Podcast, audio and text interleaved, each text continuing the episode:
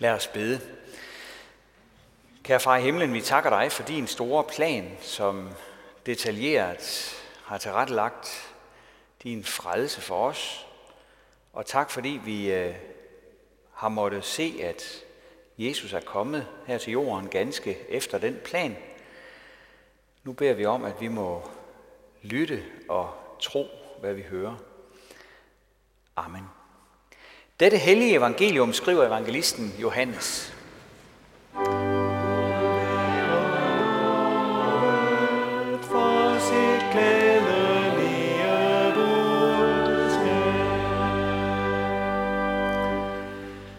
Nu kom Johannes disciple i diskussion med en jøde om renselse. Og de gik hen til Johannes og sagde, Rabbi, han som var hos dig på den anden side af Jordan, han som du har viden om, han døber nu selv, og alle kommer til ham. Johannes svarede, et menneske kan ikke tage noget som helst, uden at have fået det givet fra himlen.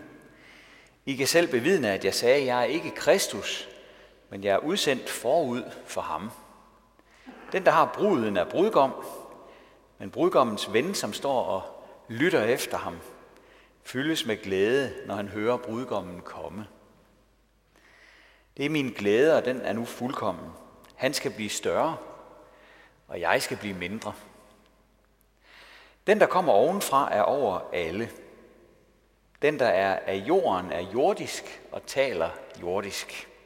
Den, der kommer fra himlen, er over alle. Hvad han har set og hørt, det vidner han om, og ingen tager imod hans vidnesbyrd. Den, der har taget imod hans vidnesbyrd, har dermed bekræftet, at Gud er sandro. For han, som Gud har udsendt, taler Guds ord.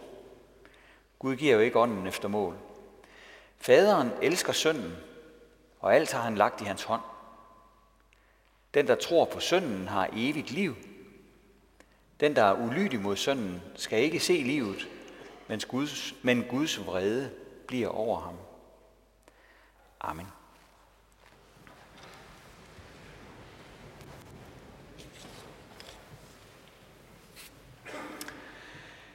Nu er julen lige om hjørnet, og den er jo en tid med mange hyggelige traditioner, som vi husker fra år til år. En af de traditioner, som vi virkelig sætter pris på her i byen, og som mange mennesker vil huske, øh, det er jo den med den her skønne julemand, der er oppe på tårnets top her i Kristkirken, og som lyser øh, hele december måned i al sin glans. Den bliver sat op hvert år i denne måned, og så står den og lyser ud over hele byen. Det er virkelig festligt og meget, meget meningsfuldt med sådan en julemand. Er man ked af det, eller oplever man modgang i sit liv, øh, jamen så er der håb i at se op på julemanden. Omtrent sådan lyder indledningen til en lille julevideo, øh, der er ved at blive klippet sammen for tiden. Anledningen er, at bortset fra øh, Nej, anledningen er bortset fra julen, at øh, kommuneskolen øh, heroppe øh, jo blev sendt hjem, og derfor ikke kunne komme til juleafslutning her i kirken. Og så spurgte man fra kirkens kontor, om ikke vi ville være venlige at sende en julevideo, øh, for så ville de gerne sende den ud til alle eleverne. Og det var jo alle tider, for de har, on, de har online undervisning de sidste dage her før jul. Der ville det indgå i, en, i programmet der. Det manglede der bare, så gik vi i gang med Øh, hvad der er på tårnen i december, og hvad det fortæller om julens hovedperson. Korset deroppe, øh, som står og lyser i disse dage, øh, er jo ikke den mest almindelige julepynt, kan man godt sige, men det er egentlig den mest centrale. For korset vidner jo om øh, alt det, der skulle ske cirka 33 år efter Jesu fødsel, øh, og som var hovedsagen i Jesu landgang her på jorden – det der med, at han skulle lide og dø for vores sønder, overvinde dødens magt og åbne døren ind til det evige liv for os. Et så vældigt øh, projekt på menneskehedens vegne var det ikke hvem som helst, der kunne gennemføre for at sige det mildt. Kun Jesus, denne her unikke nøgleperson, universets nøgleperson, kunne udføre denne her mægtige plan. En plan, der gik tilbage til elgamle dage, hvor Gud havde lagt den. Og det er det, som vi får en stærk påmindelse af fra Johannes Døberen i dag. Han havde været en forløber for Jesus, som havde beredt vejen for ham, så at sige, rullet den røde løber ud for Jesus, før han kom. Johannes han var selv en ganske særlig person, som også var blevet forudsagt i de gamle hellige skrifter. I Malakias bog i Gamle Testamente bliver der både talt om Johannes og om Jesus. Ikke med navns nævnelse, men Gud lover, at han vil sende sin engel, som skal bane vejen foran ham. Nu kan ordet, som er oversat med engel øh, på hebraisk, shaliach, det kan også betyde en øh, budbringer, eller en, der har fået fuldmagt og er sendt afsted øh, fra en stor hersker og har bemyndigelse til at tale på denne her store herskers vegne. I og for sig en diplomat, kunne man sige, en, der er sendt ud officielt på herskerens vegne. Og det må jo være tilfældet her, for Johannes var jo ikke nogen engel øh, som Gabriel eller de andre. Johannes han var et menneske af kød og blod, men hans opgave var helt unik. Og han var udsending for Gud i en ganske særlig betydning. Han var født til at være den, øh, der skulle forberede jødefolket på, at nu kommer altså Jesus. Og det er jo også derfor, at vi lytter til Johannes ord her i adventstiden, øh, hvor vi også forbereder os på at fejre Jesu komme i julen. Johannes han havde en ganske særlig placering i Guds diplomatiske korps Øh, med et ganske særligt opdrag fra højeste sted. Han fik nemlig også lov til at bekendtgøre, hvem Jesus var, da tiden var inde, og frelseren skulle træde offentligt frem på verdensscenen. Johannes præsenterede Guds søn ganske kort med ordene, måske husker du dem, se, der er Guds lam, som bærer verdens synd. Så kort kunne det siges. Og derfor er der alt mulig grund til at have korset med i arsenalet af julepynt.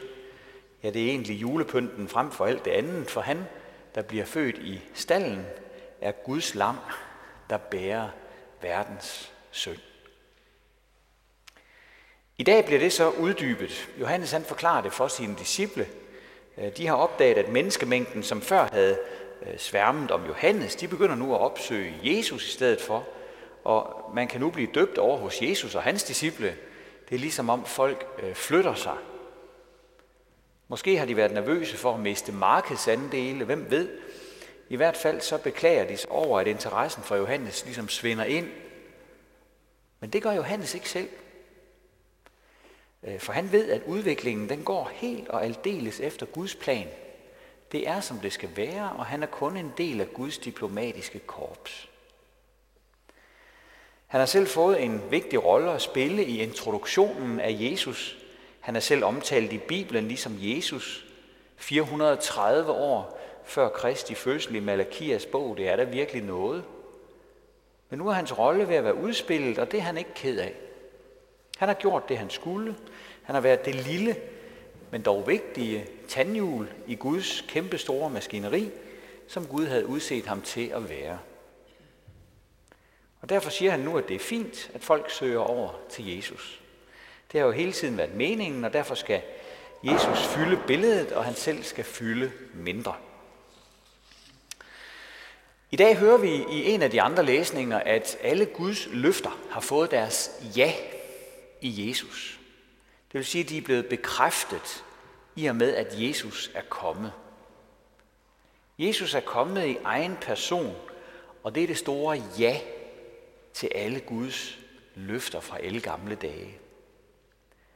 Og derfor handler det nu om at fokusere på ham, på Jesus. Johannes han er et smukt eksempel for alle kristne. Her har vi en mand, vi kan lære noget af.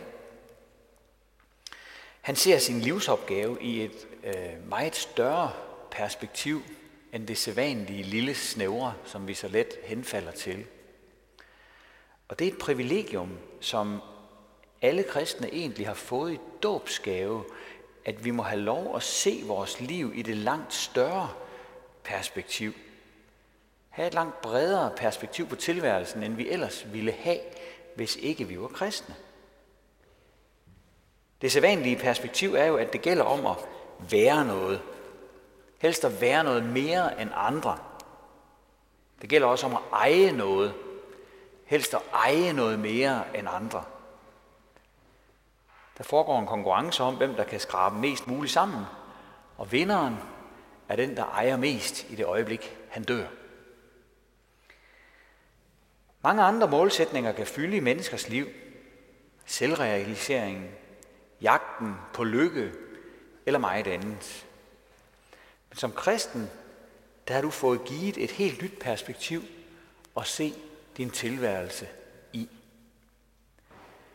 Du behøver ikke at være mere, end du er. Er det ikke dejligt? Gud har fra evighed bestemt, at du skulle være her på jorden, som den du er. Jesus er Guds ord, som Gud skaber med, og han skabte dig, for han ville det. Du behøver heller ikke at eje mere end andre. Det er ikke noget mål i sig selv. For Gud har givet dig det allerdyreste, nemlig evigt liv. Det, som så mange øh, gamle, langhårede eventyr handler om at finde frem til det evige liv og drikke af den der kop og hvad det er for noget, jamen det er virkeligheden i dit liv. Du har evigt liv. Du kan egentlig ikke eje mere end det. Jesus har skaffet det til dig. Du behøver heller ikke at jage lykke her i livet, som galt det livet. Som kristne, der kan vi egentlig tage det roligt, også på det område.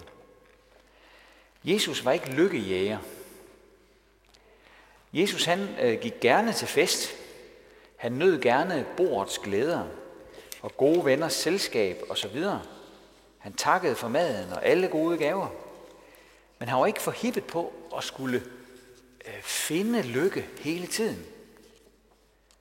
For han havde altid det langt større perspektiv for øje. Om Jesus siger Bibelen, han havde altid Herren for øje, for han var ved hans højre side. Det er også sandheden om os.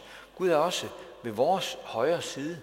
Og derfor behøver vi ikke febrilsk at forsøge at ligesom vride hver en mulig lille dråbe lykke ud af det her liv. For hemmeligheden er jo, at Gud vil blive ved med at være hos os. Og han har lykke til os. At leve Gud nær er min lykke, siger David. Og så har Gud lykke i rå mængder i evigheden. Det tager noget af trykket af i det her liv. Også her kan vi slappe af i forhold til vores eget livsprojekt. Jesus har åbnet døren ind til lykken, den evige lykke for os. Han er frelseren, han er befrieren, også fra selvrealiseringen, konkurrencen med de andre og lykkejagten. Og for at gribe det, der må vi en tur op i toppen af kirketårnet her i december, hvor der heldigvis endnu aldrig har stået en julemand, og heller ikke har været tale om at anbringe en julemand endnu.